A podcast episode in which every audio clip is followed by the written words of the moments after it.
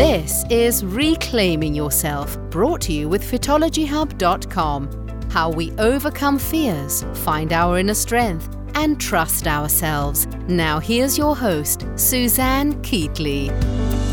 Hello, and welcome to Reclaiming Yourself. Today, I am joined by the intelligent, artistic, caring, and beautiful human that is Mia, sometimes known as Amelia Kosminsky. Mia, let's track right back Yes. to when you were, I'm going to say 14. We were talking about exercise Yeah. and just kind of not doing exercise for a lifetime. Because I have dyspraxia, along with a number of other hidden disabilities, I've never had issues with the coordination side of it, but I have a lot of problems with the system side of it. So I don't understand other people's systems. So sports and exercise never made sense. And when I was younger, I once opted out of sports day at my all girls school.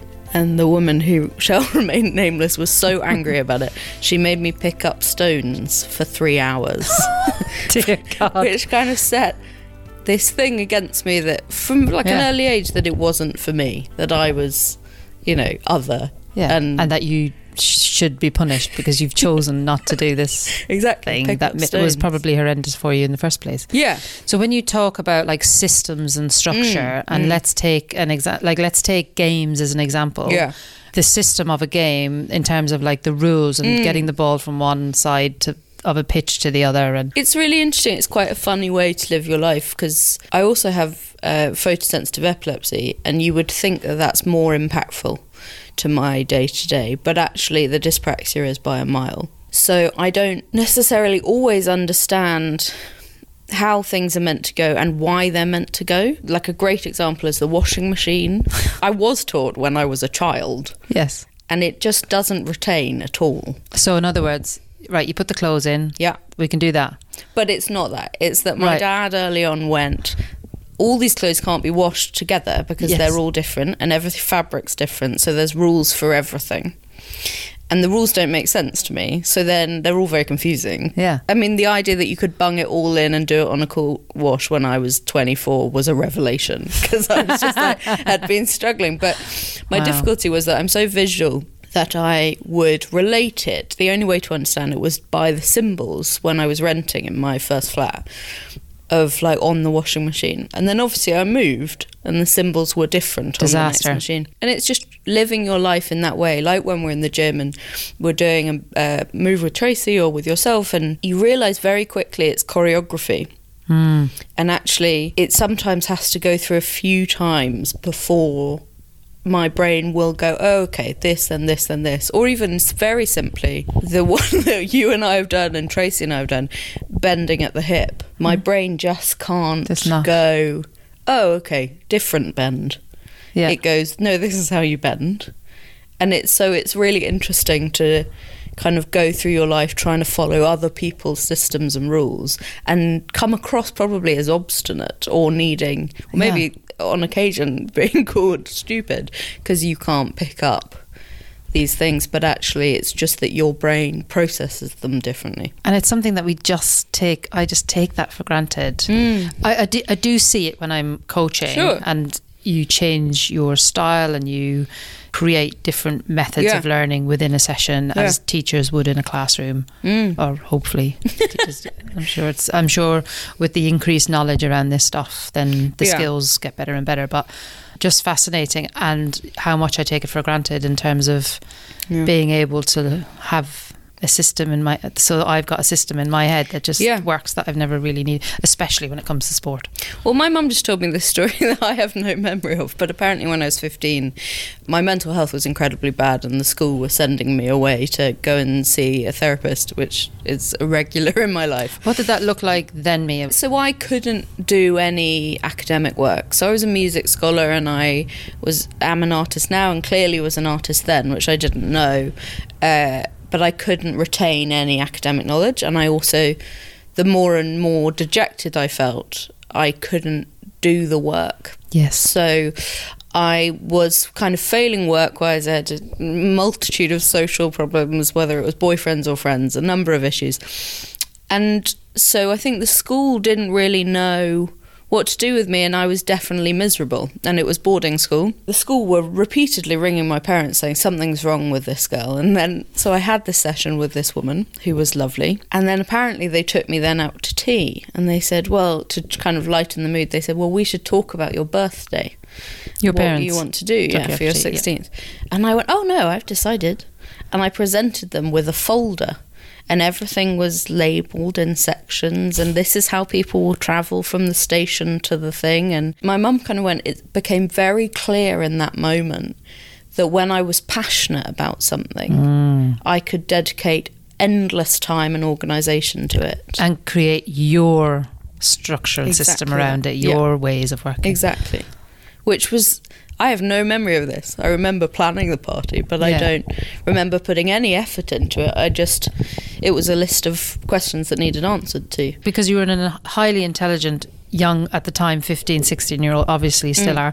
Um, That's very kind of you. um, but they just couldn't, yeah. They didn't know. They, They didn't, just couldn't didn't know out. how. Yeah. And it wasn't until when I got to university as a mature student at 27 that someone said to me, I, I was excusing all of my behaviour. I can't do this, I can't do that because I'm dyspraxic. And actually, I don't know if I've told you I'm dyspraxic. Learned every time. behaviour. Yeah. Mm. Every time I was interacting with my tutor. And he very cleverly said, You can't do it yet. Yet. It's such a small word, Mm. but it became so crucial to just go, You can't do it yet. Very much, yeah. Is They it when she great. under- started to understand it that your parents understood this and then were able to support, or was it?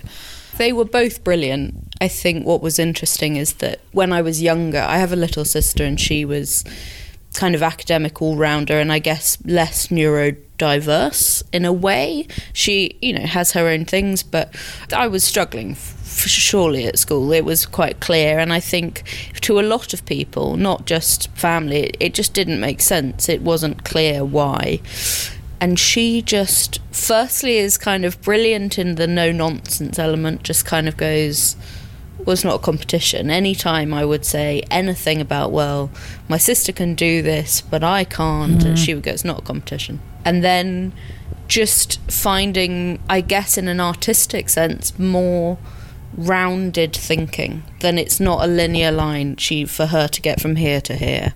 We have to think round and go. So uh, when i had to learn my history i don't even know what level it would have been but i know it was the story of thomas becket and mm. henry and the beheading in the church. Mm. I know it's that still however many years later because she said okay go and get your star wars figures and this coke bottle is the cathedral and act it out for me and show me how to what the story is. And now I think back and I think had someone explained to me that history was stories and was not facts that you had to learn on a piece of paper, I just would have retained them all. Mm. But no one ever does. No. They just go, learn this. Yeah. You've got a GCSE exam coming up, learn this. Especially when it comes to dates and. But I can tell you the story of what happened to Thomas Yeah. Becket, however many years later. we don't have time for that, mate. No. Although I should make you recount the story word for word. So was education at that time was really difficult and really tricky. Is Mm. that is that right? And did you have subjects that you did enjoy? Did the, did the art teacher and the drama te- did they get it right? Like what was the was it the right approach for you, or even that was a struggle? Even that was tricky because we have this kind of running joke, me and my partner, because he's very similar. But even art, so music was hard because there was music theory, which you have to do alongside. And ultimately, the teachers kind of saved me from that because they worked out there was an equivalent Irish exam board that gave you the same qualification, which was six oral tests rather than five years of learning music theory, which is basically maths. yeah. Um, and so I got the qualifications, which meant I could go on and play the instruments I was playing. Very clever. And the art teachers, I think this education system is very tricky because it's structured for the majority. Hmm. But I think if we explored it more, the majority wouldn't be as neurotypical as everyone would like to believe that they are. Yes. So when you do art, you're asked to do a sketchbook to show you're working. And now I do it every day. It's what I do for my job. But Yeah. it became a thing that had to be proper. You had to do it the right way, and it had to show you're working in the in Mm. within the, system, right? yeah, Yeah. and there's no like development. If someone had said to me, "You're trying to get to your end idea, show how you got there," or Yeah. would do whatever you like, but it needs to be something that we can see the evolution, whatever it was. Um, I think I would have been able to do that. So the sketchbook theory is really interesting because you kind of go. A lot of people will think that there's a way it has to be done, and actually it's hindering a lot of people who may turn out to be artists Yeah. because they can't do that part correctly. I guess it's the same, yeah, for the, yeah musicians, for artists, for sporty kids, and, Yeah. or whatever your skill is, and then yeah, you have this theory element to apply. Yeah. And actually, I remember using those words as a teacher. Like, you just need to learn how to answer the paper. But also, then my partner's in education. He's he teaches at university, and your resources are so little, and you've got such Mm. little time that actually, ultimately, you're trying to get people through. You're trying to Yeah. just get them to do what they can do, and actually, it's very hard to do tailored. The way that it works in education is magnificent, but the support isn't always there. Um, particularly for kids like me who might kind of slip through, which I then did. You left school without exams. I left school with Fa- I, did, I left school with three A levels in art, art, and history of art, and then it took me ten years to work out I was going to be an artist. um, I was one of two people in my year who decided they weren't going to go to university. okay. Uh, which was very frowned upon. Um, and I just kind of was of the opinion because I was so limited in self esteem at the time that I wouldn't go, I would start working. And if I ever found something I needed skills for, I'd do evening classes or whatever. Hmm. And that led me to work part time in a box office for the best part of a decade In London? in at the National Theatre in the National Theatre. Okay. which I recommend anyone works for a number of months in customer service. It will teach you immediately how not to treat people and how everyone is just doing a job and actually you should just treat everyone with kindness consistently or this great phrase that I heard last week, which is never allow anyone to be humiliated in your presence. And I obviously can't remember the name of the person who said it. But I just, it's so impactful. Because it's not, and I guess it's in your presence, not just by you, right? But Yeah. actually be the defender of yeah people who need it. and that has been hard i think because of my experience in throughout life so far i am generally that person i am a bit shouty i Hmm. do make sure that no one is treated badly Yeah. as best as i can i obviously have bad days where i snap and get angry Yeah. but i think it's really important because the damage that we can do to each other Yes. by just saying something that we might think is insignificant is so impactful and Mm. can have major damage along the way, especially women, I think, as well, because to a generalization massively, but we take it on board more, I Yeah. think, than men often do. Mm. Um, criticism of any sort. And I think, um, yeah, it, it's a really great phrase, I think, to you should never allow anyone to be treated badly around you. And I think that's part of the reason I set up Fitology Hub. Yeah. Is that we can, you know, as our community grows, Mm. and there's been lots of occasions where we've come up against it, particularly in terms of language, For you know, sure. because I think people are nice. People have been through a lot of things, and but it's just that language, Totally. sometimes even, yeah.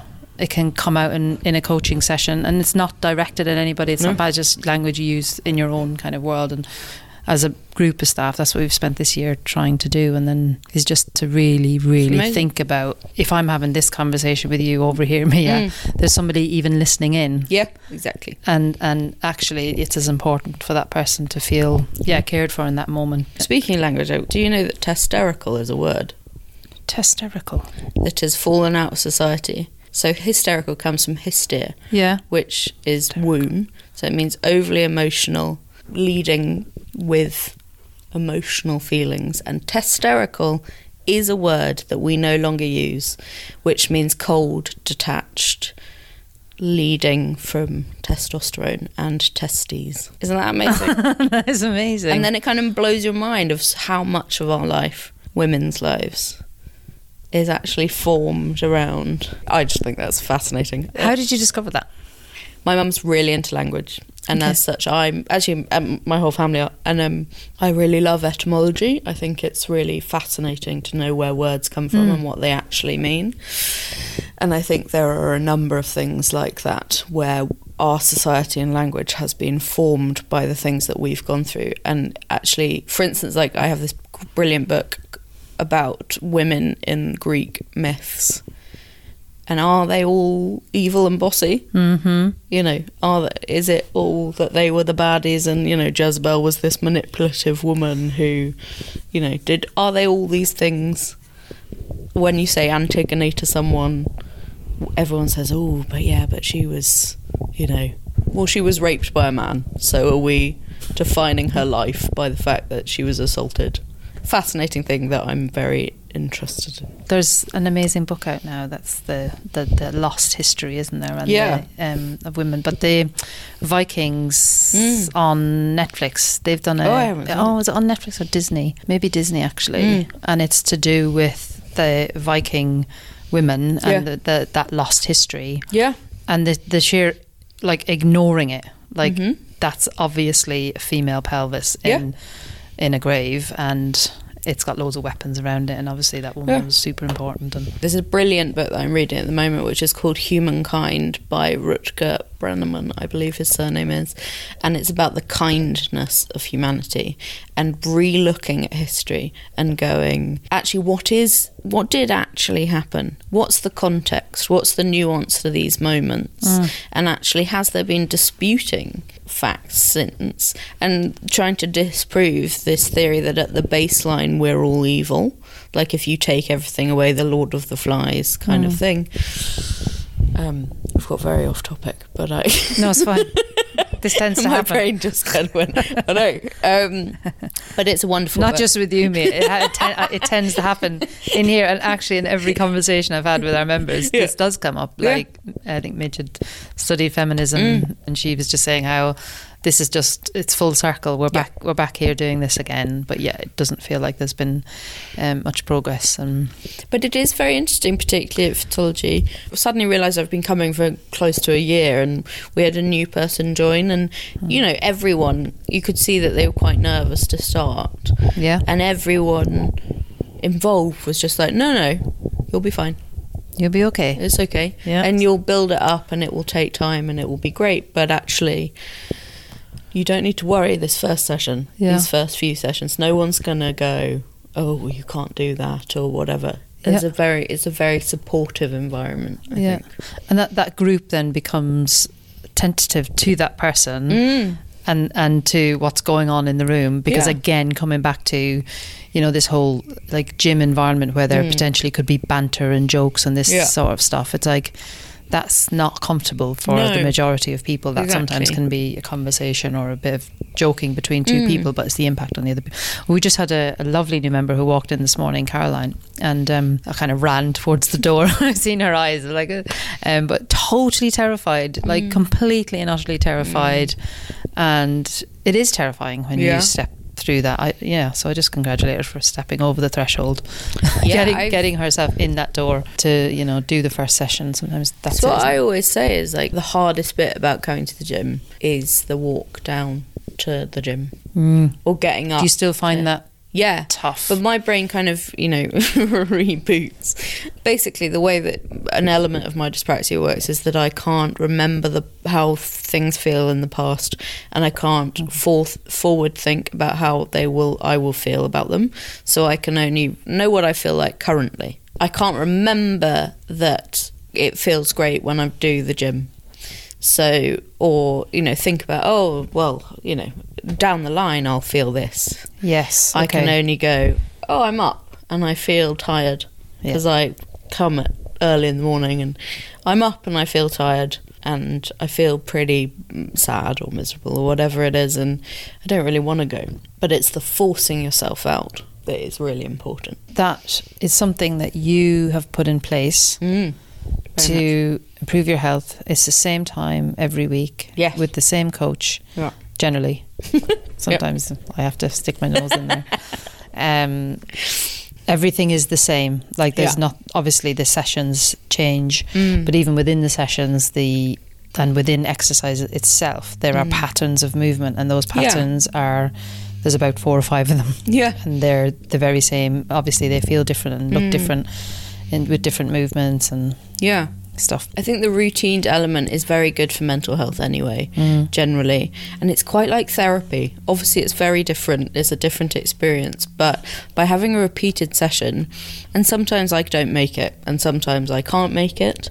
Um, but what it is, and it's the same with my therapist currently, is that she's holding space for me if I can make it. So I have to pay for the therapy because I do, but I had to pay even if I can't make a session. And if she's on holiday, I don't, which has always felt like an unfair power dynamic to me. but actually, what is true is that even if I can't, she's still holding that space available for me to come then if I wanted to. And it is the same with the gym. There's logic in that for a lot of people. Mm. Like I struggle with getting myself to a gym because Yeah. you're involved in work or you have a shit day or you're feeling crap. Yeah. And the last thing you want to do is, you know, go and smile and be social sometimes. And but I think you're right. And the majority of people, by the way, that come for our consultations, Mm. you know, they're struggling with the emotion behind exercise and of Totally. exercise. And so, yes, having that time in the week and what you're saying about that investment as well, like I have paid for this thing. Yeah. And it's part that's part of the journey, isn't it? Well, you also kind of it, the paid for it is valid because you have to, and it's a commitment. But it's also trying to allow yourself to separate the payment from the experience because the payment Yeah. is a commitment. But if you can't make it, it's very easy to go. You know, why am I even paying for this? I can't make it, and blah blah. Mm. But actually, you are paying for the space for you to be able to do the thing Yeah. you're not paying for the thing. As the same with therapy, is how I think about it. That's a nice way to think about it. Because for many people, exercise feels like it should be I need to get my heart rate up and I need to get sweaty. And Yeah. if I don't work really hard and get really sweaty, then Yeah. that's not a good use of my money or my time. Yeah, exactly. And then that's where the battle gets harder, Yeah. right? Like, actually, I mean, I've just gone and done a session and pushed some heavy weight and just broke a sweat maybe for like one Yeah. minute, but it was barely, and I just. but I feel like I've gone and done that thing. Yeah, you know, it's it's powerlifting, so it's you know like a short amount It of is. reps. It's heavy. Sure, it, it Um, makes you work a bit. Yeah, Yeah. and it's but it's perfect because it's not as intense, and therefore I can come back here and have a conversation, and I can work until eight o'clock at Right. night, and then sort my child out and da da da because Yeah. we have lives to live, and we're all busy. And for many of our people, we don't have that. Like I'm just going to go hot, like flat out for an But hour. also space for us, yes. women. Yeah. I mean, generalizing clearly, but so when I came to see you, I I'm now in a very happy relationship, but I was two through two or three years out of an abusive relationship that left me with post traumatic stress on top of everything else. And then the reason that I ended up here was that um, my cousin died.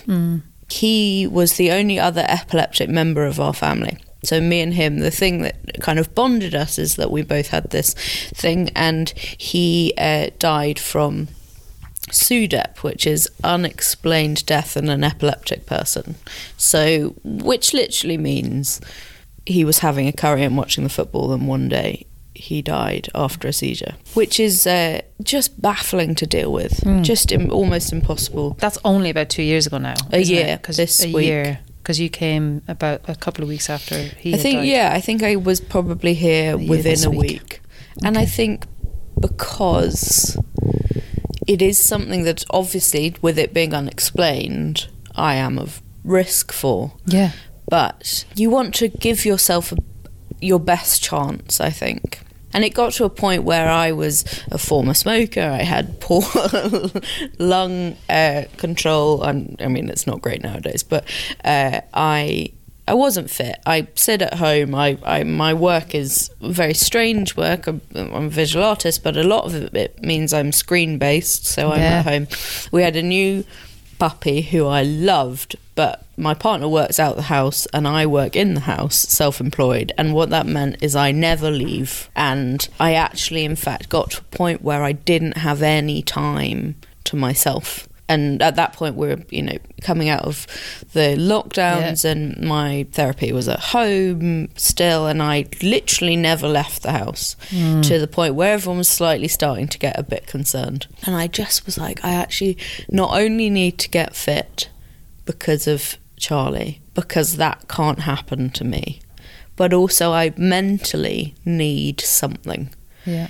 And even if that walk is the hardest part of coming here, it is still, you know, a half an hour walk here, the session, and a half an hour walk back. That is just my space Yeah. that has nothing to do with anyone else. Yeah. And I think there are there is a degree to which, and a lot more interesting people have said it much better than I, but women have such a running, as we call it in our house, a catmo list, so a Caitlin Moran list of to dos that we mm-hmm. just constantly Yeah. are adding to. Yeah. And that even when we are doing our own things, the list is still running. And I think there is a degree to which, and this is a generalization, but that men don't experience that in the same way, that running list of things. Yeah. And so we don't ever get a break. And that's the quite nice thing about coming here to a female only gym is that there are a lot of people who also understand that that's going on in their head all the time and they also just want a break. Mm. And that break could be moving your body. Yeah. It doesn't have to be, you know, having a coffee Yeah. or something. It could be doing something small for an hour a week. So what's on your list of things to do? Using the washing machine? Um, I think, I mean, in life or in in here. I'm joking. In general, go on. In life, what's on your list? Oh, my to-do list. It's What's your to-do I, I think it's kind of exhausting. I think I find that in the running of our lives, we also, as nurturers, generally pick up the running of our families' lives as well. I find myself consistently worrying about my work, my life, my wedding planning, my we're moving house in August, my m- house move, Dog. but my dog, Your- but also all of my partner's stuff as well. Yeah. So I kind of keeping track of all the things that he's got to do because he's equally as neurodiverse as I am, mm. and our focuses are very different in terms of focus ability. Rightly or wrongly, it's, there's a mm. number of things he's never asked me to do, but I uh, constantly am kind of going, oh, okay, so then he has this, and then I have this, and then we've got to do this together, and this weekend, and and so for instance this weekend we've had a number of things and for the next four weekends we have a number of things and i think if i let it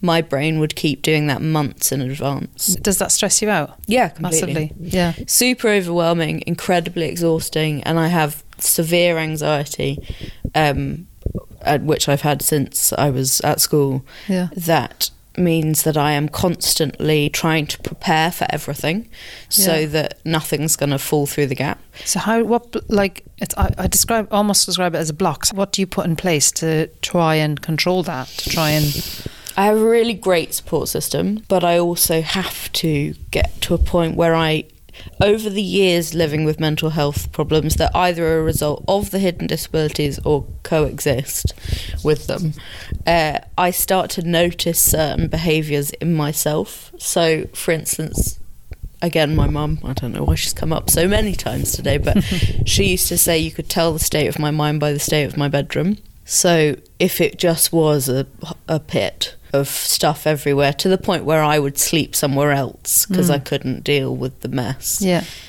you knew something was up. And nowadays I find that I find if I really can't control everything not control uh, not in a controlling way but like control my space make it a calm nice space for me to be in that I feel chaotic things have got too much I mm. just need to find a way to reduce that and bring it back to I guess a center level Yeah. um which is hard it's a hard thing to do And I guess by putting things in place, like you said, your training and your therapy and seeing Yeah. family, I guess that's the stuff that helps you and boundaries. And I boundaries, think. yeah. Boundaries is really interesting. I think people are really reluctant to them because they want you to fit with how they work. That's generally how it is. People are wonderful and people are just doing their best, but they also are doing their best in their story. So they want you to fit in how you how they work. And I think when I left my previous relationship, I very much started to reevaluate what I considered to be good treatment of me. As someone once said, I, I am, it's my best and worst feature. I can forgive anyone anything, but also usually at the detriment to myself. So any mm. form of bad behavior. And I started to reevaluate what that looks like and what I accept as good behavior and go, actually, I don't work well unless there is a plan. And it really stresses me out if I have to spontaneously change that plan mm. with no notice because then I can't be prepared for the eventualities of what might happen and that makes me more anxious. So I don't really do that anymore. And I started to change the rules of how I interact with everyone, with people Brilliant. I work with, to just go, you want me to be my best self. If you're in my life and you want to work with me or be my friend or be my partner or family member, you I know you want me to be my best self and this is what I need to be that. Tell us about work. What does your work look like? You're a visual artist. I am, yes. So I work in uh, light sculpture, video projection, and uh, photography. And it is really about, it has become about slowing life down to find the beautiful moments. And whether that is a piece about mental health or a four ton revolving piece of steel that was just. So, I had a piece that was in the London Mayor's City Lights Festival in February, Congrats. which is the. Thanks very much. Which was this. Uh, piece about the brain. So it has neurons cut into a steel drum that turns as you pull the rope and it projects the lights of the brain onto the space around it. And it's four tons and suspended in the air. Wow. Have you got a studio? Uh, I have my office in my flat. And how then do you go from your office in your flat to Mm-hmm. a four ton massive ball that's hanging and suspended with lights and Yeah, so Celestial Brainstorm is a really interesting piece. It's again about knowing what you do best. So when I was at university as a mature student, I went to Guildhall School, and when I was there doing the video design degree, I got very caught up in all the things I couldn't do. So I couldn't do the technical. I couldn't understand what cables does what and what does this, but I could have the ideas and they were great ideas. Hmm. And when I left, and I think it's to do with my partner who's a production manager, there was very much this kind of, well, why worry about that stuff? Because there are other people who that's the best thing they do. Okay. So you, oh, I'm never going to be the person in their shed making it by myself by hand and doing it all and putting it up myself and all of that. Yeah. What I need to do my work is I usually it's usually me in my studio creating the idea. And then I have a Can I just ask? Yes. Is this like pencil and paper? Is this on a computer? Is this It's usually starts off pencil paper, then it becomes iPad drawing because Yes. I've got fancy in the past Ooh. year. Um, Okay. And then, but a lot of photos, a lot of mood boards, a lot of references. My Instagram is like a good kind of collation of my brain. And then, um, tell people what your Instagram is? oh, it's uh, my name, Amelia underscore Kosminsky. I Cool. think it, We'll it's put that in the show notes. Then I hire people, or I have a few people that I go to, and they are predominantly yes people. I'm not very good at working with technical people who say, "Oh no, that can't be done," hmm because I, I find that really irritating. Yeah. Well, no, it does not has to be done, but kind of be more mad. Kind of go, Mm. well, what if we did this? Yeah. And so my Make it partner always says my studio should be called What If Studio because I, you know, there was a there is a time there is a long running project of mine which is how do you suspend rain in time? Oh. which like we are developing away, but you have to to start that conversation. Yeah. Usually starts with most people saying, "Well, it defies the laws of gravity." So there aren't many ways. Hmm. And you kind of go, "Yeah, but if you were going to do it, how would you do it?" And what that usually begins is a long running conversation where you kind of go, okay, so if this wasn't a factor, what would you do? And then you start people's brains whirring of going, oh, well, if I was, if that wasn't a problem, I would do this. And that would lead to this. And then you go, okay, so we go down that road of if this wasn't a problem, how would you do this? And then it ends up going, okay, so how do we deal with that problem. And then you go to the best person who knows about that problem and you go, so we need to do this. How do you do that? And so what happened was that Artichoke, who run um, Lumiere Durham, commissioned this piece of work, this idea that I'd had of a, a four ton revolving piece of steel with neurons cut into it. Called the brainstorm. Yeah, so celestial Yeah. brainstorm, kind of reclaiming the word brainstorm Yeah. because the Epilepsy Society, I think in Yeah, that's 2010, they did a survey of their epileptic members to see if anyone actually found this term offensive, and Yeah. 98% of people said no. So all this you can't use brainstorm because it's offensive to epileptics. I'm not speaking on behalf of everyone, but No. is not. Okay. So, reclaiming the word. so word. reclaiming the word. So I had this idea and I drew it, and to give it an amusing example, which is hard to do without demonstrating it visually, but I drew this piece of paper and someone looked at it and the image that I'd drawn and said, "Oh, well, that's twelve meters across." And but part of the dyspraxia is that I have no concept of distance Yeah. or space or any of that. So I was like, "Oh, okay, twelve meters of steel."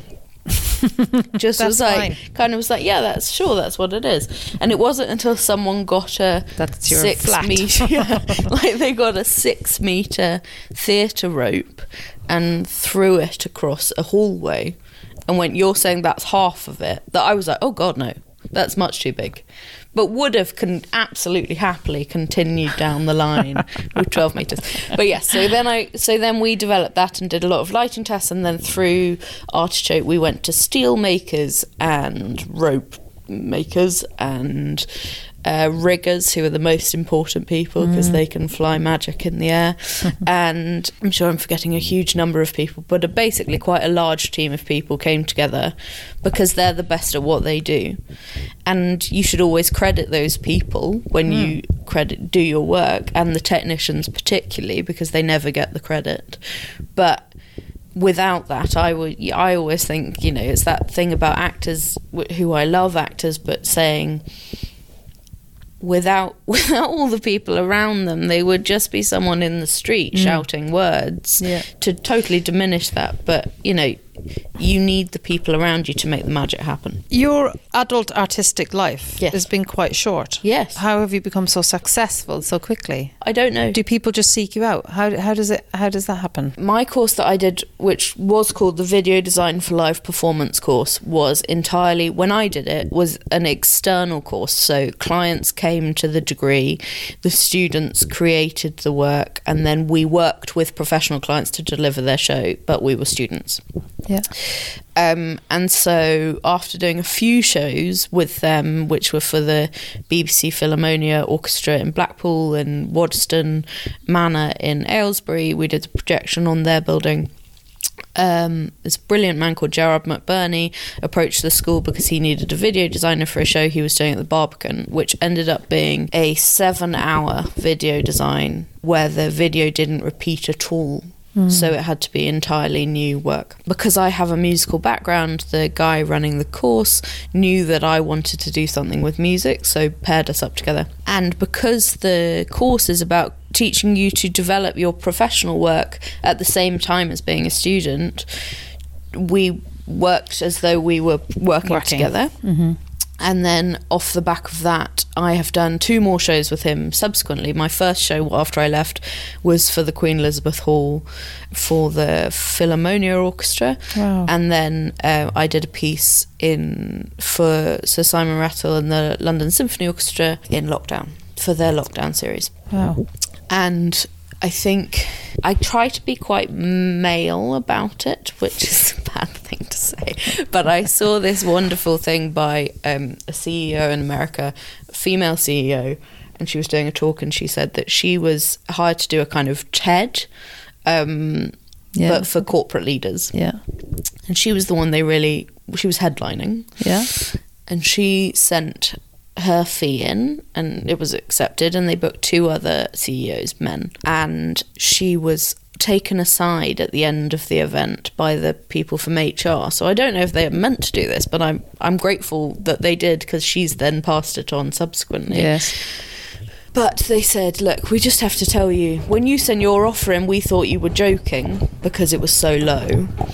And you were the one we really wanted. And we also had these guys as well who were great, but you were the kind of headline act. And I, it's going to make you sad to tell you, but their offers were three times as much as yours and four times as much as yours, and we paid it Fucking hell.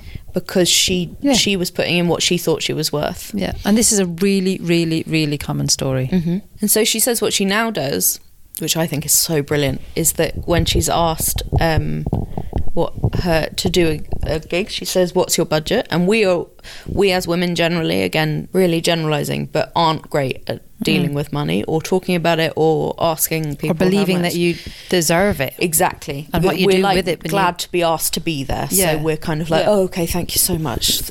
I'll do it oh, for yeah. nothing, and I'll do all the work. for the and, experience. you know, thank you. Yes. So so kind of you. Um, but she now says. And she's obviously a CEO who's incredibly Yeah. well experienced in her life. So I'm not saying that I do this, but she is asked to do a thing and she says to them, What's your budget? And they tell her what their budget is. And she takes a breath and then she says, I'm usually double. And then she breathes again and then sees what happens. And there's this thing about job applications or open calls, like I do at the moment, where women will wait until they fit like 80% of the criteria right. to apply. Yeah. And men generally, most Yeah. men, I- know a few who don't, but like most men will do it on 20%. They Yeah. think, I've got this and this. Yeah. And I think there's a degree to which whatever has come so far has both been luck, working together with people, collaborating with people repeatedly. Mm. P- privilege, I would argue very much. You know, Yeah. I know some people who work in this world, so that's helped me. Yeah. But also, to a degree, being a bit male about it.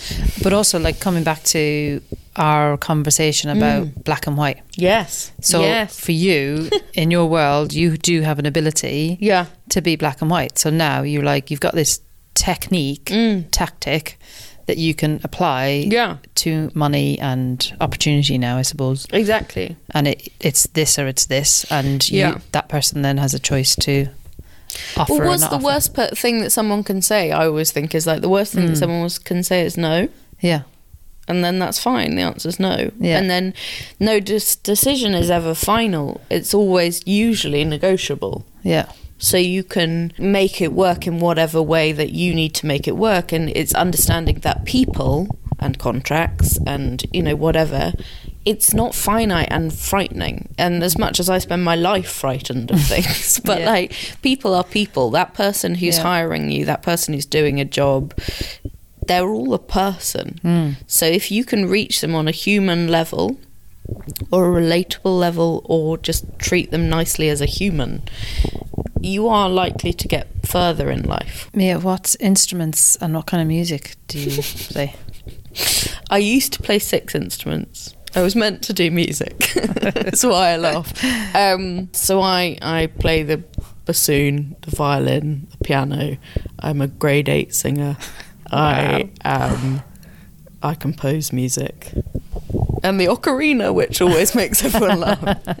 Um, Wow. but I haven't done most of them for a long time because I got scared off them, is the truth. wow.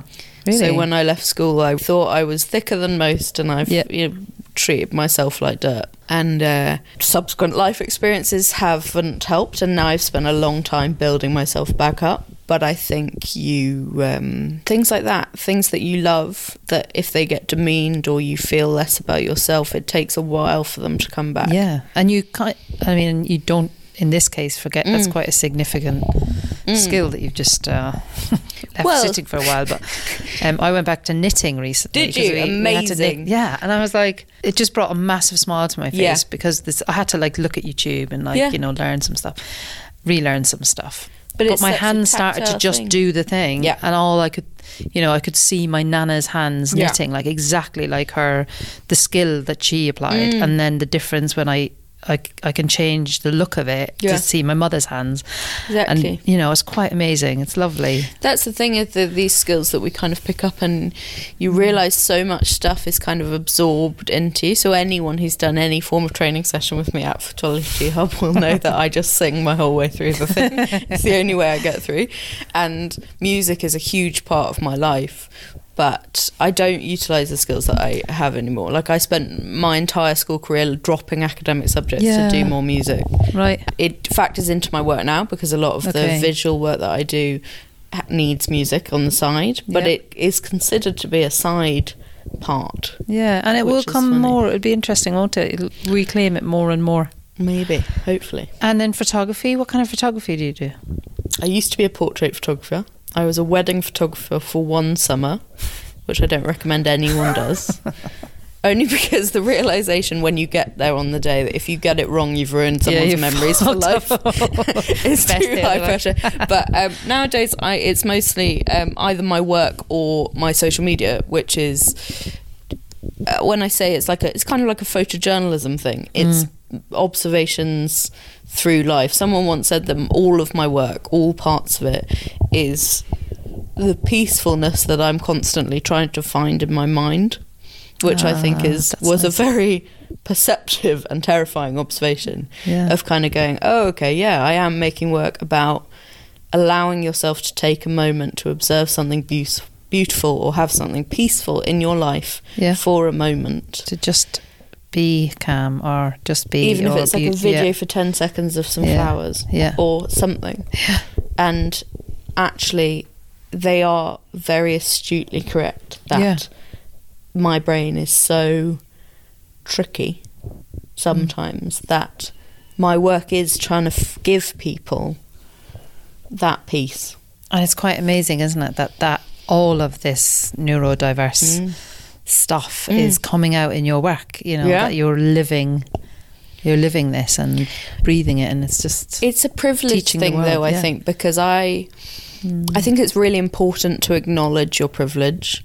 And Yeah. I am a disabled person. I am. I consider myself to be a disabled artist yeah, uh, by a number of different things. But I, to meet me, you wouldn't think that I necessarily was because I don't have a physical disability, Mm. and hidden disabilities are often not taken as seriously.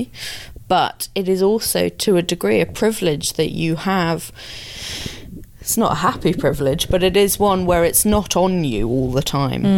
And that has pros and cons in lots of ways. But I think it's important in the position that I have with my work to talk about it because actually I am epileptic, I am dyspraxic, I have severe anxiety and pretty bad depressive phases, and I'm most likely autistic. Mm. And actually, if you can be the voice of that or a voice going, actually, let's represent these people because there are a mm. lot of us out here neurodiverse people who have a bunch of stuff and aren't you know in that kind of 1940s way of thinking the same person you know clones of each other you don't really know what people have going on with them everyone's got their own thing that they're dealing with and if you can represent that and speak about it people feel more included and therefore feel able to impact that further down the line yeah. And you're somebody who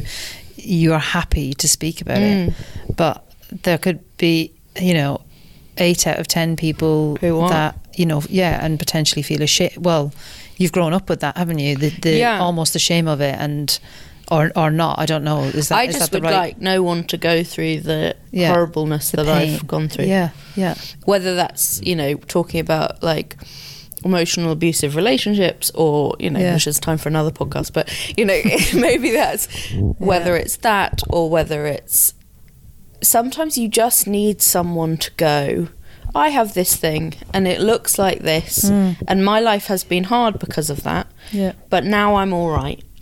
Hmm. And actually, there, if someone hears that who isn't comfortable talking about it, but goes, "Oh God, it's not just me. I'm not alone," hmm. then that's the most important thing. Then my job is done. You told me that you used to row. I did. Yes, I did. What age are you? I think it was an option at my school that I went to.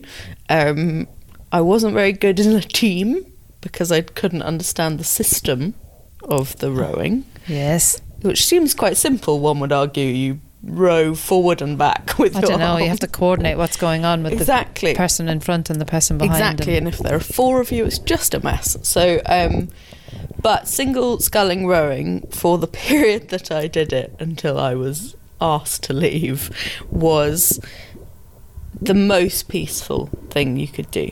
oh wow. You could Hold on. What age were you then? 14 to 15, yeah, probably 15, 16 I stopped, I'd say. So for you, Yeah, in that time when you're on your own in the boat, yeah, was your most peaceful, calmest, totally.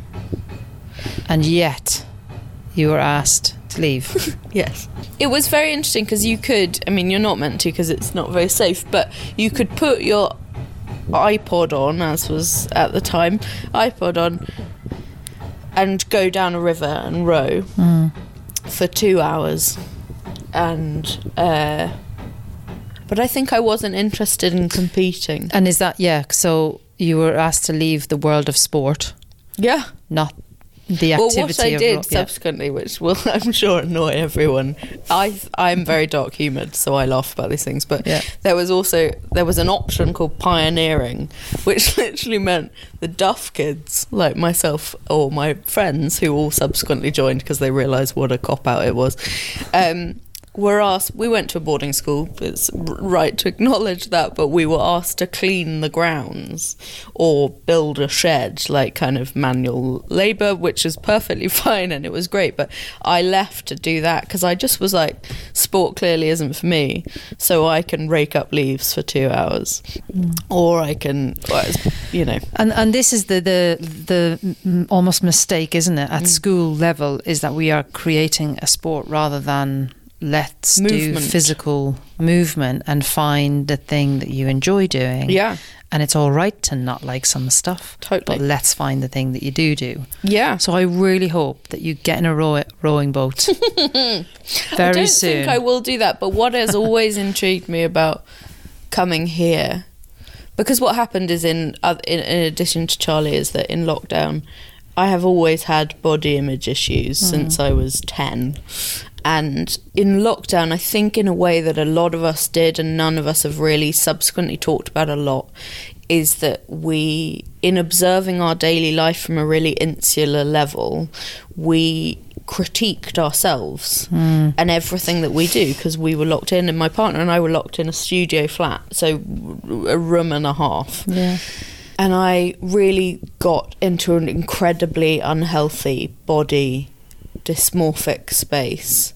And what I ended up doing before coming here, which was kind of a slow process to getting here, I think, was I changed my social media entirely.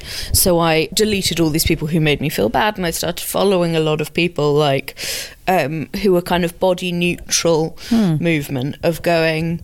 Or people who advocate for people running because they want to, but Yeah. not because you want to Yeah. complete a 5k or That's whatever. not about weight loss. it's just This about is- yeah. moving your body. Yeah. And in doing that, and then coming here, it has entirely, not entirely, mostly switched my point of view on my body. Yeah. Where I've been on a number of restrictive dri- diets oh, since I was 10, ending with the dreaded Noom, which is a f- farce. And um, When was that most? When was Noom? Noom was 2020. There's a much more educated person on this than me called uh, Dr. Joshua Wolrich, I think he's called, who talks about it. But they sell themselves as a psychology driven, app based uh, diet program. But they're not psychologists. They are trained at a business called Noom University for a year and then they leave with accreditation. and then go to work for this app. And it's incredibly restrictive. Mm. And it's much more about, I think, particularly with this exercise that we do here and the community that you have set up and involved everyone in. What has been created is an acceptance that people don't have to look a certain way, and you could just be wanting to move your body to move your body. Yeah. It doesn't mean that you have to be a certain way or you have to look a certain way or you have to do a certain thing. You just you eat what you eat because it makes you happy because food is fuel.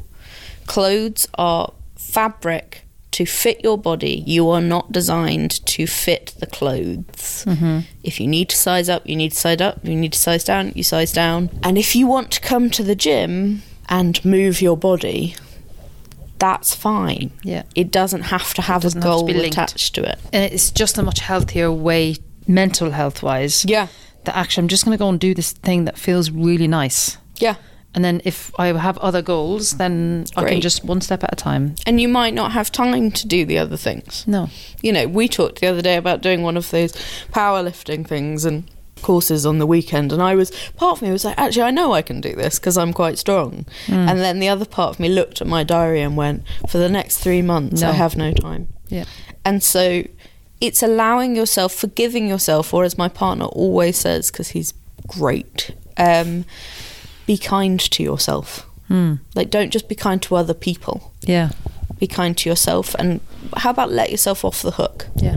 for not being able to do all And- the things? Because you're busy. Because you have a life, because you, you have, have life. responsibilities. And and and when it comes to the kind of fitness message out there, there is a lot of messages around this has to be the all or nothing, and you have to train five six times a week. Yeah. When actually, the, That's not healthy you, for either. a whole year. yeah. You have consistently, Mm. like bar a handful of times that have been Mm. out of your control, uh, consistently shown up and moved your body and Yeah. felt nice about that. And trained with more or less the same people Yeah. throughout your your buddies. Yeah, Who's, exactly. who are your buddies?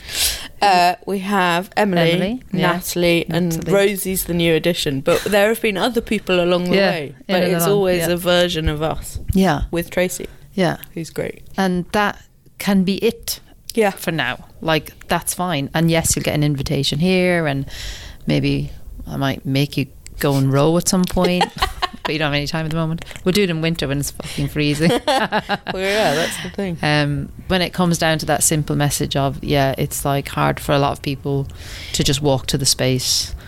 It's all the same thing, though. If you think of everything we've spoken about today, whether it's art, doing the sketchbook, or music, but have to do the music theory, or mm. the gym, or th- all of these things, the underlying factor is they have all been until now and until you set the boundaries and until you change what you accept or whatever, they have all been things that can be done if you're also doing this competitive part or this other part as well that you have to do. You can't just enjoy something. Mm.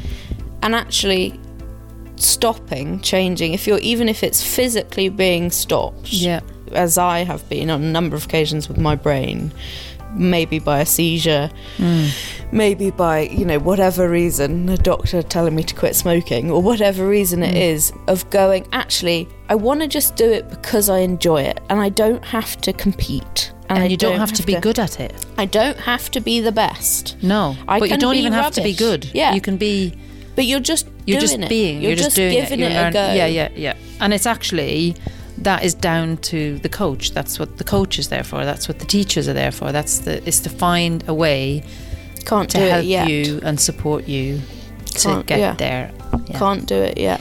Mia, thank you so Not at all. Much. It's been a treat. It's been amazing and just a pleasure, like to get a little look inside your brain, Look behind the curtain. and and I hope like it'll help. Definitely helps me support people, um, and become a better coach, Amazing. podcaster. so I hope it supports you too. So thank you so much. Reclaiming Yourself, the podcast, brought to you with fitologyhub.com. If you enjoyed the conversations, please use your podcast app to follow or subscribe for free.